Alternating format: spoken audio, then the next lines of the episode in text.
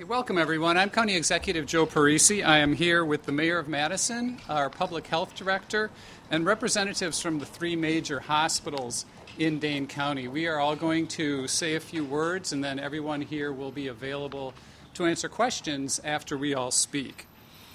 This morning, Public Health Madison Dane County issued new stricter guidelines in response to the recent surge in COVID 19 cases in Dane County. It's believed the recent surge in positive test results is due to an increasing number of people ignoring the guidelines for behavior we know keeps COVID at bay, particularly around social distancing. When this pandemic began, I said there would be a beginning, a middle, and an end. Unfortunately, we are likely not even quite yet to the middle of this event. This is going to be with us for a long time. We are all tired of dealing with this virus, and I can tell you no one's more tired of it than the folks who are standing with me today, many of whom have been working seven days a week for the past four months trying to keep people safe. But just because we're tired of it doesn't mean it's any less dangerous or contagious than it was in March. In order to get and keep this under control, we all need to do our part. We all need to practice strict adherence to public health guidelines. Every day, Public Health Madison Dane County is flooded with calls and emails from people in basically three groups. There are folks who call and say the guidelines are not strict enough. You need to shut everything down, period. On the other extreme, there are folks who say these guidelines need to be thrown out they don't make any sense. And in fact, there are folks the fed- in federal court right now suing us to take away our ability to have any guidelines in place. Then there's this big group of folks in the middle who say, well, you know, the guidelines are just about right, except could you exempt my group, my Little League team, my organization that I'm involved with? And people are not often exactly civil in their tone. We need to remember that the virus is our enemy, not the people who are working day and night to protect us from it. We have to restore the spirit and approach that brought us so much success in the beginning of this outbreak. By working together as a community against the virus, rather than individuals and groups against one another, we flattened the curve. We took care of our neighbors and we got a handle on the outbreak early on. We need to get back to that place. We all need to do our part to protect each other and ourselves. We can get this back under control, but it will require that everyone in our community do their part. Pay attention to the guidelines and remember that our actions not only impact our own health, but the health of the entire community. We were there three months ago. We can get back there again, but it will take all of us working together for the greater good. Thank you. And now we're going to hear from Mayor Satya Rhodes Conway. Thank you.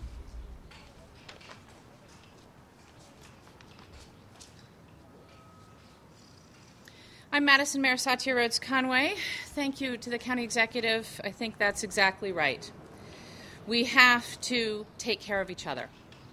At, in just two weekends, the level of community spread has jumped from 24% to 37%. And the average age of those with the coronavirus in Dane County has dropped to 23 years old. We cannot keep moving in this direction. It threatens our most vulnerable neighbors, it threatens our economy, and it threatens our, all of our health and well being. It's clear that alcohol and coronavirus do not mix. People don't make responsible decisions when crowding into a bar or partying on a Saturday night. That's why the new public health orders are so important. We need individuals and businesses alike to take this public health threat seriously and know that we are enforcing the public health orders. Responsible businesses should double down on efforts to protect patrons and workers, including not only providing face coverings for workers as required, but also by encouraging patrons to use face coverings. To our younger population, I want to remind you you have to wear a face covering, don't gather in groups, and get the free testing that is available at the Alliant Energy Center. Make a plan and go get tested if you have been exposed. And as a community, we must continue to test. We have the highest level of testing in the state here in Dane County. And we are expanding our testing capacity via community testing sites. And we have plans to continue robust testing into the fall. It is the only way for us to know what's happening with the virus. But we cannot do it alone. From Dane County to Jefferson County to Rock County, we're all connected.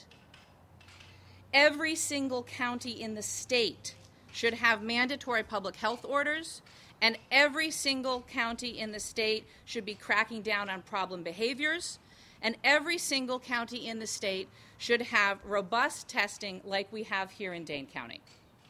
We need the state and the federal government to ensure that widespread testing is happening all across Wisconsin to keep all of us safe. Remember, this is a marathon, not a sprint. The single best protection against this virus is the choices that we all make every day. We have to continue to maintain our six feet distance apart from people who are not in our household. We have to continue to mask up, and we must continue to practice good hand hygiene.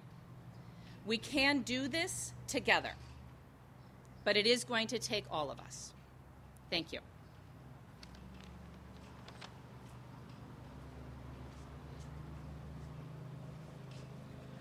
Good morning.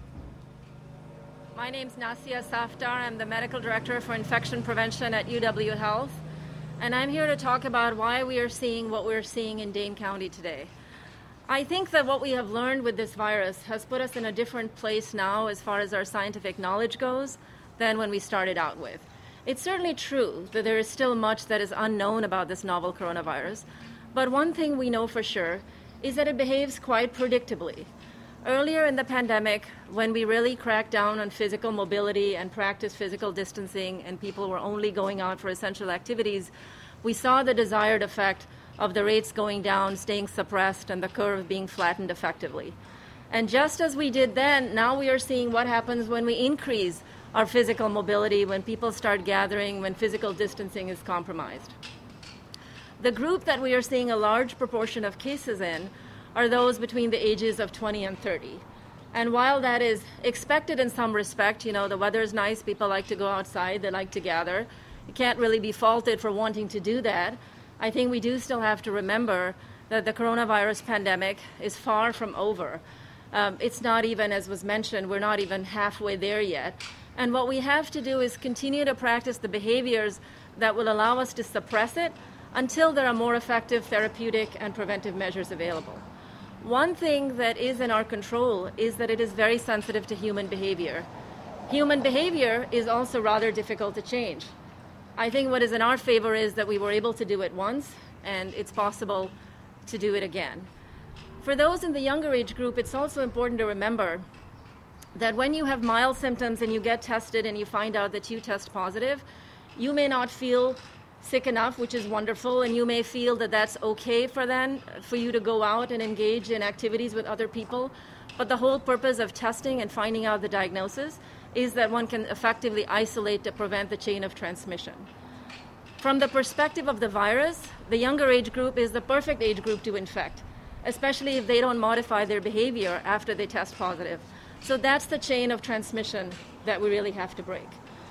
Now, from the health system perspective, we are not seeing an increasing number of admissions or hospitalizations at this point. But again, knowing how predictable these things are, it is very likely that in the next few weeks, if things go as they have been, that we will. And then we will be in the same place that we were in March and the same issues that we encountered then. So, if to be forewarned is to be forearmed, then I think now is the time for aggressive action to be taken. Thank you.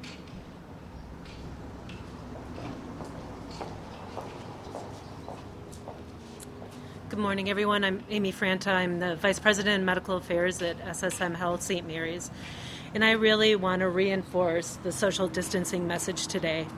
I know that we sound like a broken record to our community, but social distancing works. And I'm going to say it again social distancing works.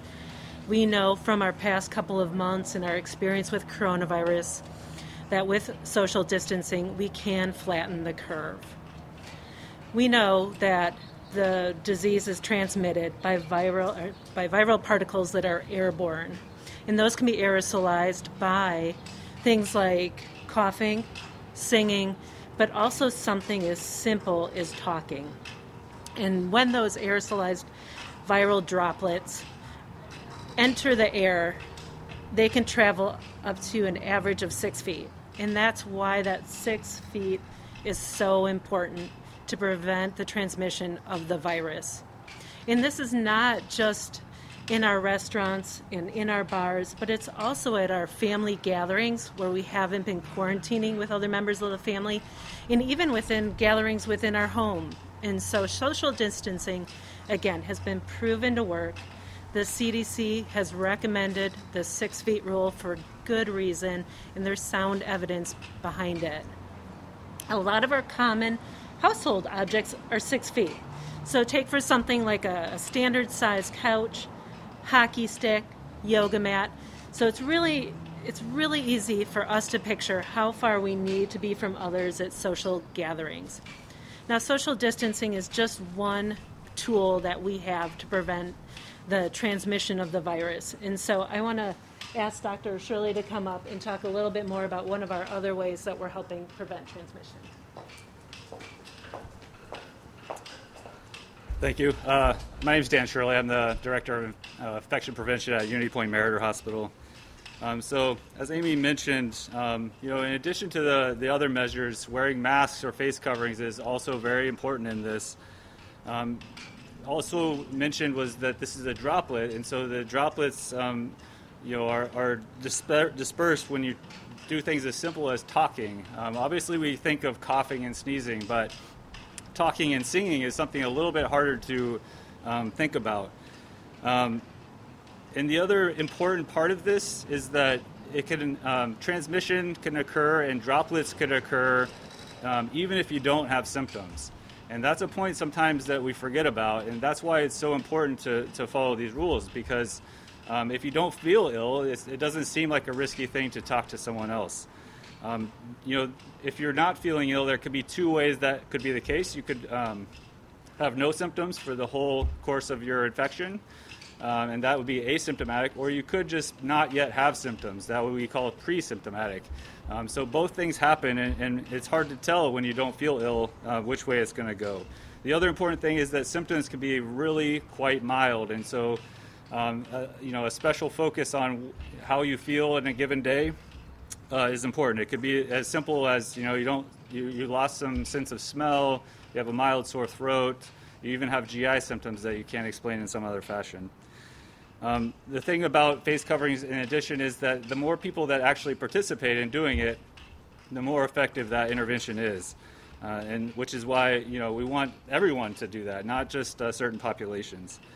Um, the other important thing is that uh, in addition to protecting yourself with a face covering, possibly even more important is that you're protecting other people from these droplets. So while you might not be coughing or sneezing, um, you're protecting any droplets that might come out when you're talking or, or um, doing everyday activities. The common places to think about wearing masks that are uh, fairly universal are in public when you can't socially distance. That includes grocery stores and other places that are open um, your office if you can't um, be very distant from other workers and you're an inside kind of um, location. Some of the places that you could consider taking your mask off are at home with the people you're always around, um, or if you're uh, especially outside and you're able to, to stay six feet away from people. That is surprisingly hard to predict, though, if you're going to a group of people that you know to stay six feet away. So that's the caution just to not do that in the first place. Um, the other things to um, consider when you put on the mask, it obviously is best to cover your nose and mouth.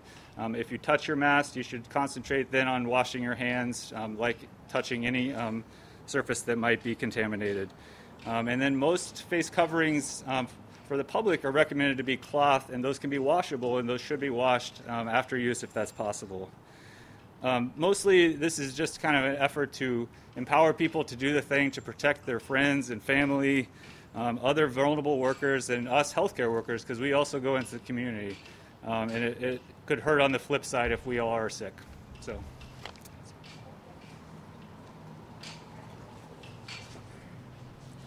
Good morning. I'm Janelle Heinrich, the Director of Public Health, Madison, Dane County. The increasing cases that we are seeing is concerning but preventable, and you've heard all about that this morning. We have created order, the orders that we re- released this morning specifically to address the issues we are continually hearing about in our contact tracing interviews. The data bears it out.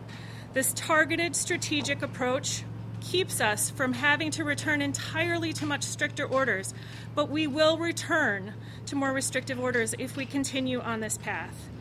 We have developed criteria to help us determine when we need we urgently need to uh, adjust course to tighter orders. These are called uh, rebound criteria. Please keep in mind that there are no specific state or federal guidance about when tightening or restricting is warranted. The Wisconsin Department of Health Services offers a composite number that com- combines the burden of disease and trajectory of disease. So the cases that we're seeing increase on a daily basis and the, and the increase over time which we use when uh, we will be using to help us assess when a rebound is needed. A moderately high or or high burden alone or paired with a growing epidemic will trigger a rebound analysis. This is something we do on a regular basis. When the increase is linked to specific sectors, such as bars, we will consider targeted interventions. If the increase cannot be attributed to specific sectors, we will consider broader interventions. You can learn more about those um, in the in, in, the updated Forward Dane that we released this morning. It's posted on our website. These rebound metrics join the hundreds of other metrics and measures we are looking at and tracking during this pandemic so that we have a data driven, evidence based response. We aren't solely looking at these forward Dane metrics or contact tracing interviews, but the data that's emerging from our community as a whole. For example, when we saw from the beginning, and increasingly so, that uh, dispar- disparately impacted uh, communities aren't having the same access to testing, we started working with community partners to embed testing sites in neighborhoods and making information accessible in as many languages as possible. We will continue to work on that. Um, this continues to be a data driven response, as it always has been. And as that brings us back to the order from today. I want to stress that public health orders can only work if people follow them. We are giving out orders, we are giving out guidance on a daily basis. We have to all take responsibility for adhering to the best practice to minimize the risk of transmission, to break that chain. We can't be at public every public health or your healthcare partners can't be at every gathering to make sure that people are six feet apart. We can't be at every business to check that employees are wearing face coverings. We need your cooperation. Public health orders are one part of a strategy, but we also require and, and, and, and demand and ask of you that your individual actions will help prevent the spread of disease. Each of us has the power to shape our communities for the better. And in these times of uncertainty, we are reminded that the simple choice of wearing a face covering, uh, avoiding gatherings, and staying apart physically from each other will keep us all healthy and well. We'll, open for questions. Well, we'll take questions. Yeah, do you have any insight into what the data is showing between um, the increase in positive cases of those who then have said they were attending protest demonstrations versus those who said they were um, the numbers that indicate that they have been uh, at a protest or demonstration are extremely small. I believe it's only 12 folks uh, who have an association. And remember, these are associations uh, and not causations. But uh, compared to uh, family gatherings, uh, indoor and outdoor birthday parties, barbecues, those are, are really the leading issues when it's not associated with a bar.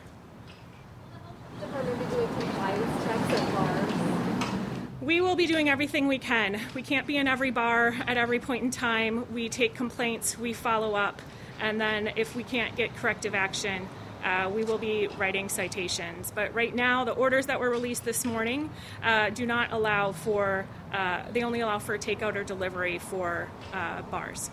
Were you able to quantify in terms of a percentage or cases over the last two weeks that are connected to people that are going to bars? I would say it's over, it's about half. Mandate under consideration at this point? We are considering every option. We really want to make sure that the decisions that we make are looked at through an equity uh, impact analysis to assure that any decision that is mandatory doesn't have disparate Im- impacts on, on individuals. Just to follow up, why not do a mask requirement yet?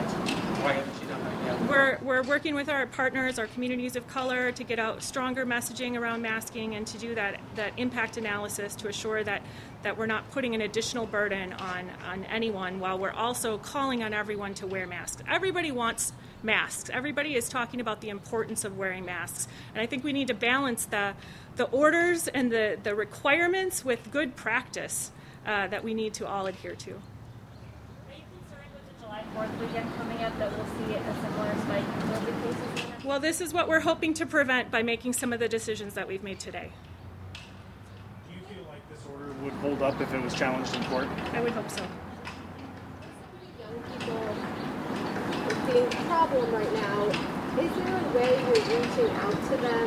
You know, we know they probably don't necessarily watch the news.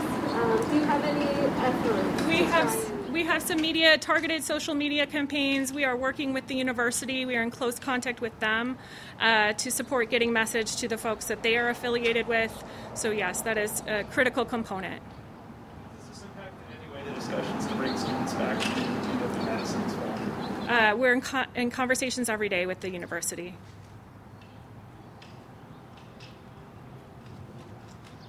All right. Right. Thank you all very much. Thanks, everyone.